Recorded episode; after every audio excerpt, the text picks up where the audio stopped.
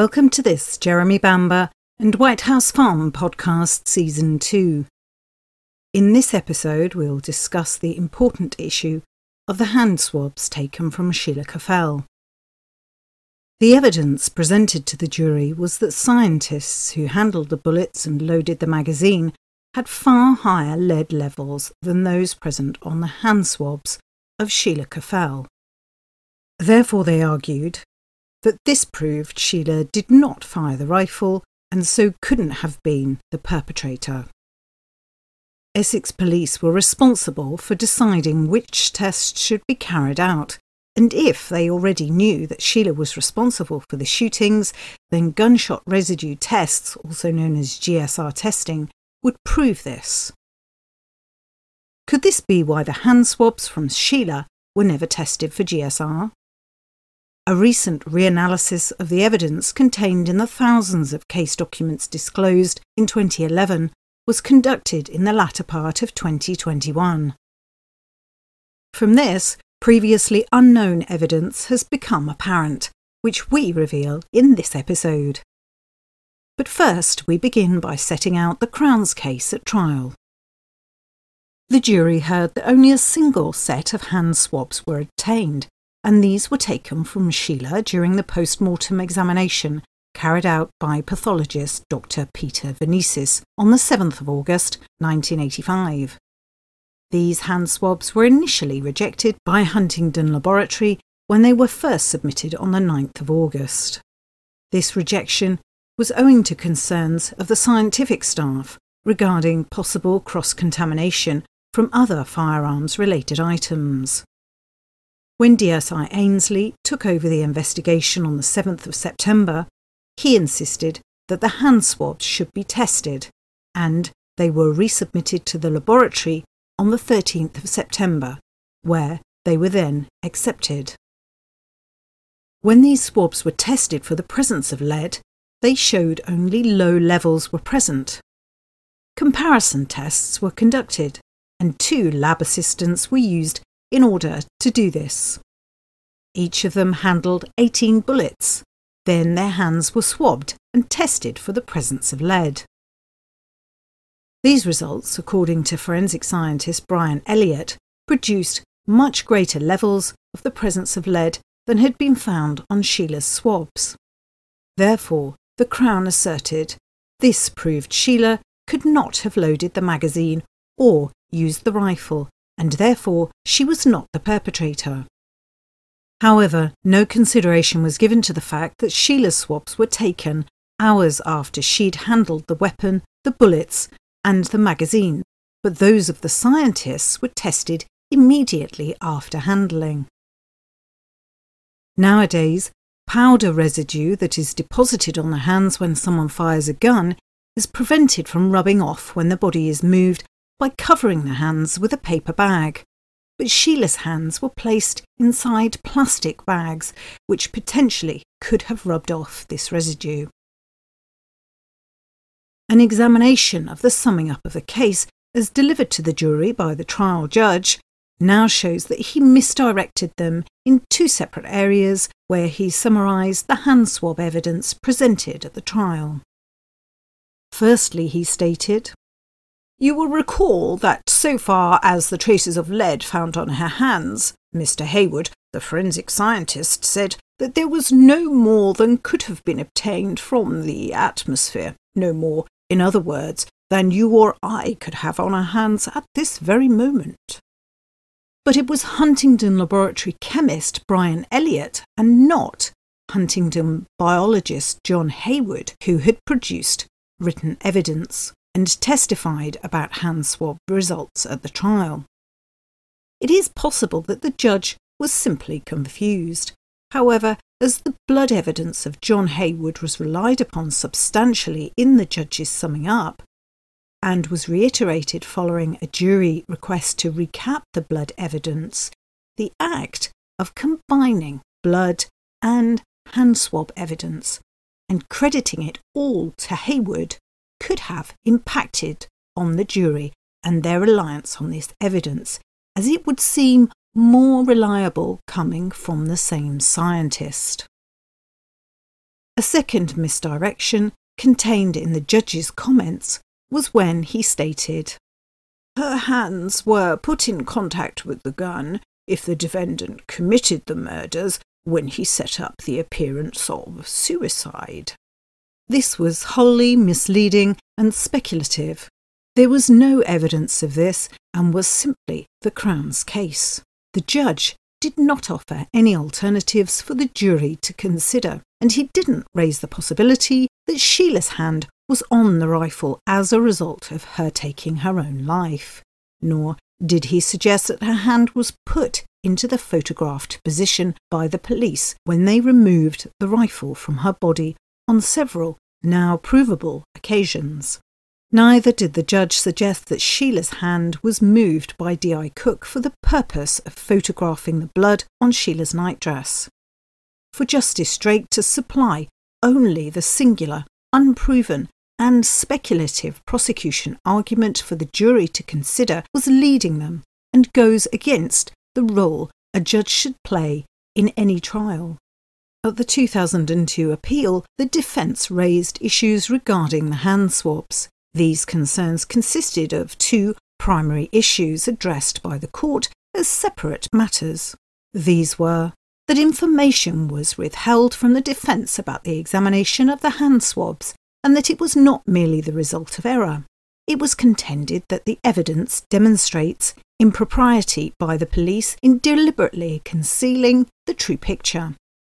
The further suggestion was made that the police may not have submitted the genuine swabs, but rather obtained similar swabs from some other source and substituted them for the swabs taken from Sheila Caffell in order to produce a result favourable to the prosecution.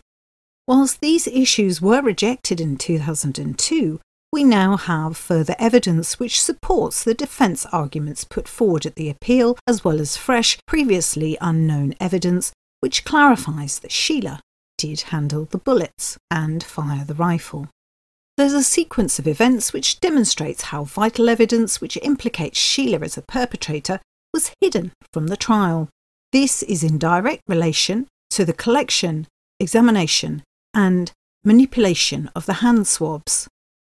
Regarding the recovery of the hand swabs, there were two police officers who were responsible for seizing exhibits who were present at the post mortem examinations of Sheila and Neville on the 7th of August. These officers were DC David Hammersley and DS Neil Davidson. The same officers also attended the post mortem examinations of June Bamber, Nicholas Caffell, and Daniel Caffell on the 8th of August. Davidson failed to make any record of hand swaps in his notes, but Hammersley gave evidence in a statement dated the 22nd of October that during post mortem examinations he seized the bags which covered the deceased's heads and bodies and said, I also took the following swabs from Sheila Caffell, DRH slash 33, swabs, left and right hands, head. However, Hammersley failed to mention in any evidence he has ever provided including in 1991 and 2002, that he also took hand swabs from Neville Bamber. But we know by studying the disclosed material that hand swabs were taken from Neville because the pathologist, Dr. Vanezis, told the post trial Dickinson inquiry in 1986 that standard examinations were conducted on Mr. Bamber and Sheila Caffell, including hand swabs for firearms.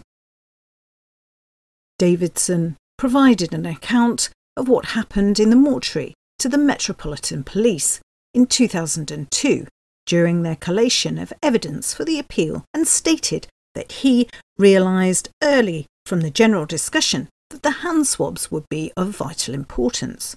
This is because it could confirm or disprove that Sheila had shot the family. Davidson also confirmed in this same statement that Hammersley was responsible for taking the swabs and that he wrote up the documents.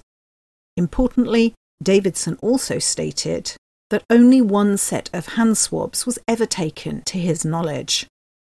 So, why would Davidson lie about this?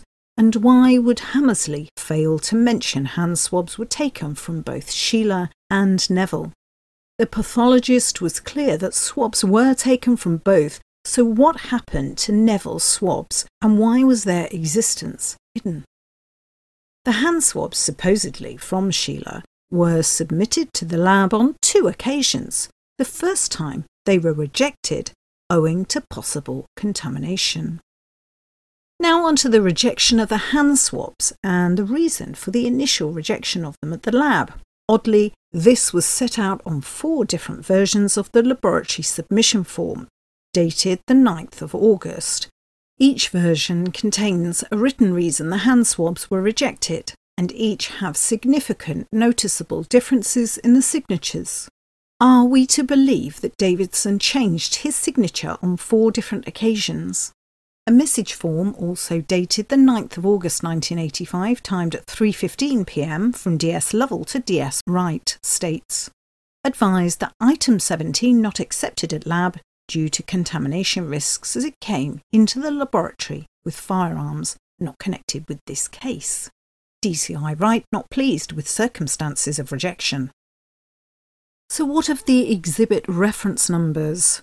Once Ainsley took over the investigation, and with his insistence that the swabs should be tested, things began to change, with the swabs now having not one but two forensic exhibit reference numbers. On the lab submission documents dated the 9th of August, the hand swabs are referenced as item 17 with the forensic identity of DRH33. The lab submissions documents dated the 13th of September are referenced as item 75 with the forensic reference identity of DRH33 and DRH44. Was this, therefore, two sets of swabs, Neville's and Sheila's? Essex Police have stated that the above evidence does not signify that there were two sets of hand swabs taken that were then submitted to the laboratory on two separate occasions under two different lab numbers with two different forensic identity numbers. Essex police argue that this evidence relates to only one set of hand swabs with understandable mistakes being made to referencing and documenting the paperwork. And yet, how can this be the case when scores of documents reference the hand swabs as both DRH33 and DRH44? And this is why the chain of evidence is so important in this case. In his witness statement dated the 22nd of October 1985, Hammersley, to whom the DRH reference identity applies, stated that on the 7th of August 1985 he obtained DRH33 swabs, left hand and right hand's head. On the 8th of August he seized DRH34, the top pillow and pillowcase from the right hand side of the bed in the main bedroom. And on the 9th of August, he sees DRH 44, a paperback Bible, on the bedroom floor to the left hand side of the bedroom next to Sheila Caffell's body. So, this issue raises a number of questions. Did Hammersley deliberately attempt to deceive Huntingdon Forensic Science Laboratory by resubmitting the hand swabs with the identity of DRH 44, which he had supposedly allocated to a Bible? Were new falsified lab forms created to mislead the jury? In addition, it is well documented that the Bible recovered from next to Sheila was referenced as DRH 44. Therefore, what happened to cause the reference number to be reapplied to hand swabs?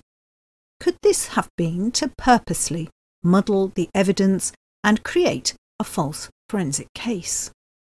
Fresh evidence has been discovered in relation to the resubmission of the hand swabs to the laboratory on the 13th of September at the request of Ainsley. Evidence now appears to show that two separate sets of hand swabs were received at the laboratory on the 13th of September. The lab documents relating to that date make reference to item 75 and have both forensic references DRH 33 and DRH 44. It has also now been discovered that the hand swabs were not admitted through the main booking area at Huntingdon Lab, but were taken through a different door, and were personally received and accepted by forensic scientist Anthony Rogers. Mr. Rogers only makes a single witness statement dated the 4th of September 2002 and was not requested to give evidence at trial regarding accepting the hand swabs at the lab on the 13th of September. In his statement of 2002, Rogers described the procedure he followed and set out a complete description of how these swabs with the reference of DRH33 had been packaged. He stated, From uh, records available to me, I can state that on the 13th of September 1985, I personally received a firearms swabbing kit item DRH33 from Essex Police. As is normal practice, the kit was received at the laboratory via an entrance separate from the normal entrance used for the submission of exhibits in order to avoid any possible contamination of firearms related material. Item DRH33 consisted of a standard firearms discharge swabbing kit in a cardboard box which was sealed with adhesive tape and two signed labels. This box was contained within a sealed plastic bag which was also sealed with adhesive tape and a signed label. Upon arrival at the laboratory, the item was placed inside another plastic bag, which was then sealed before being accepted to the laboratory. This whole package was then stored in an area of the laboratory away from any possible source of contamination from firearms related material prior to examination. This statement raised a number of interesting factors. Rogers explains in detail the packaging when the swabs were received by him at the lab. The box was sealed and therefore it raises the question of what, if anything, was different with the packaging when DRH 33 was submitted the second time in September than when it was submitted before in August when the swabs were rejected for possible contamination reasons. What was different now that made them forensically safe? with the swab sealed as described, how can there have been any concerns on the 9th of August 1985 on the initial submission regarding contamination if they had been packaged this way in August? Why were there three exhibit labels attached to a supposed single exhibit, two on the box and a third attached by tape to the exterior plastic bag? Why have these exhibit labels never been disclosed. Why does Roger's name not appear on any of the disclosed lab documents dated the 13th of September? In addition, the set of hand swabs labelled as DRH44 cannot have gone through the back door and to Rogers. Therefore, how were these accepted into the lab? Examination of the lab records shows that those swabs were accepted by D.S. Lovell, the exhibits officer who manned the front desk at the laboratory. So this raises the question of why the results from one set of swabs has been and still remains hidden from the defence. You may wish to draw your own conclusion about that. In addition, no documentation has been disclosed to indicate if swabs were also taken from the hands of June Bamber or the reason why swabs only appear to have been taken from Sheila and Neville. Were Neville's hand swabs swapped with Sheila's? So, what about hand swab tests that were conducted on the two scientists for comparison?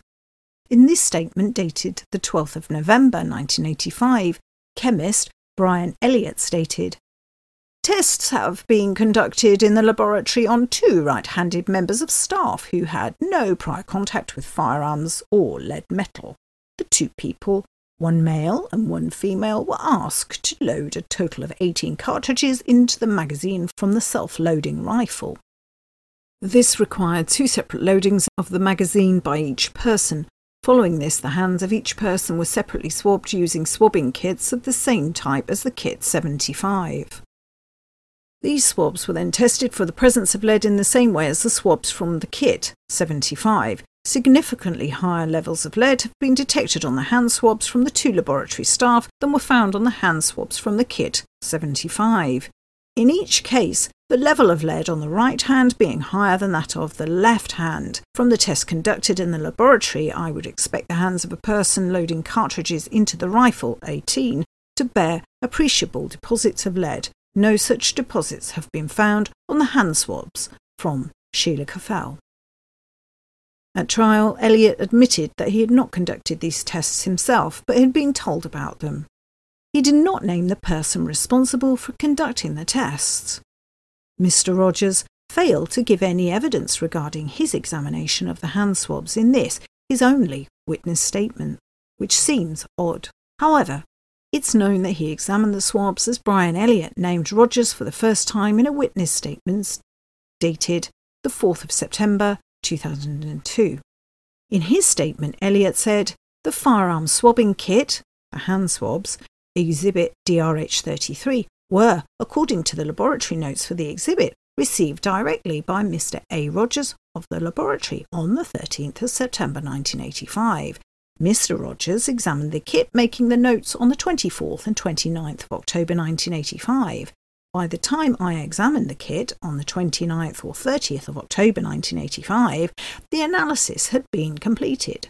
I made some comments on the two pages of notes before initialing each page. My comment on the second page was NB photo 63 in album shows right hand of S. Caffell in contact with magazine part of rifle. So, this again raises a number of important questions. Why did Elliot never mention the hand swabs being accepted at the lab by Rogers on the 13th of September in any of his previous statements? Why did Elliot never mention the examination of the hand swabs by Rogers on the 13th of September? Why did Elliot then re examine the swabs over a month later? Why did Elliot sign the general examination record dated the 13th of September if he didn't examine the hand swabs that day? Did Elliot and Rogers sign all three exhibit labels? Could a further undisclosed examination of the hand swabs have been conducted on the 2nd of October 1985 at 2:55 p.m. A message was sent from Malcolm Fletcher from Huntingdon Laboratory to DCI Wright of Essex Police, and this message stated, he asked are the hand swabs of S. Being looked at for lead? Re lead areas on hands from loading mag. Would do tests to see if visible lead on hands is possible. If so, then consider looking at swabs. It is possible that the examination of the hand swabs conducted by Elliot at the end of October may have happened as a result of this communication between Fletcher and Wright. However, as the swabs had already been tested, what reason could there have been for this additional examination to be conducted? A couple of months ago, a document was discovered in the case material titled Swab Testing and revealed the fact that Sheila had both lead and copper results recorded and states Sheila Caffell shows a very small increase in lead, but nevertheless present, and an increase in copper. Cartridge case and her copper peak on the left hand is at least as high as those of the others at test. Whilst both lead and copper are very common elements to be found in a household environment, the copper is also a component of the cases and features in all graphs. Sheila Caffell's iron peaks are as great as any accounted for by handling the barrel. This evidence is key as it sets out unarguably that the results were wholly consistent, with Sheila having handled the bullets and the rifle. Nothing was said at the trial or in any of the witness statements of Elliot about the copper and iron levels of Sheila's hand swabs matching the levels present on the samples taken from the scientists who loaded and fired the rifle for comparisons to be made, and yet here is the proof that they did we now have additional forensic evidence that Sheila fired the rifle. This is included in a recently commissioned forensic report which is currently under review by the CCRC. We will disclose this additional evidence in the very near future. The evidence set out in this episode has revealed an explanation for the different reference numbers of the hand swabs, and it's now apparent that two sets of swabs were taken, one from Neville and a second from Sheila. Only the lead evidence was put forward at trial, the jury being told they were low levels, meaning she could not and did not load and fire the rifle. If we were to accept the Crown's argument regarding the lead levels being lower than those of the scientists, one way that now can be undermined is that a clear handprint in blood consistent with having come from Sheila's right hand can be seen on her nightdress on the crime scene photographs. Therefore, it is not unreasonable to state that she would have wiped her blood stained hand on the nightdress. This handprint is referred to by the pathologist in his notes initially, and yet by the time of the trial, pathologist Dr. Vanezis changed his evidence, now saying that the handprint was not a handprint at all, but was smears of blood from Sheila's wrist. Forensic examination of Sheila's nightdress has been denied to the defence as it was illegally destroyed by police in 1996 against court orders. If we were to believe the Crown and the level of lead they stated at trial was present, as well as the clear handprint on her nightdress, it is also a possibility that Sheila washed her hands at some stage. In fact, at trial, ritualistic washing was a feature of the defence argument to explain the lack of blood on Sheila's hands. We know that her nightdress was covered in blood. The photos clearly show this, which would suggest her hands would have been too. Washing and wiping her hands may therefore have reduced the lead levels, yet despite that, her copper levels were still as high as the test samples. The evidence had revealed that two sets of hand swabs were taken, one set from Neville and one set from Sheila, and yet why have Essex police not admitted this or provided all of the results? Why did the second set of swabs have the forensic identity which had already been allocated to the Bible? Why were one set of swabs submitted via the back door and one via the front desk? What are Essex police trying to hide? What is clear is that what has been disclosed to the defence pre trial regarding the results of the hand swabs was incomplete as was the misleading and false information that the jury heard about the low levels of lead on the swabs of Sheila. The defence and the jury were also entitled to know the contents of the document referenced as swab testing, which we'll just remind you stated. Sheila Caffell shows a very small increase in lead, but nevertheless present, and an increase in copper, cartridge case, and her copper peak on the left hand is at least as high as those of the others at test. Whilst both lead and copper are very common elements to be found in a household environment, the copper is also a component of the cases and features in all graphs. Sheila Caffell's iron peaks are as great as any, accounted for by handling the barrel. Why did the jury or the defence have no knowledge of the copper levels which matched those of the scientists who conducted experiments handling the rifle and loading the magazine. It's possible that Essex police, as they did with a number of issues, such as the moderators, conflated two separate sets of forensic results regarding the hand swabs and only chose to present at trial the elements that fitted the prosecution case. Did the low levels presented to the jury actually come from Neville's hand swabs? Forensic exhibits that we know were taken but have since mysteriously vanished.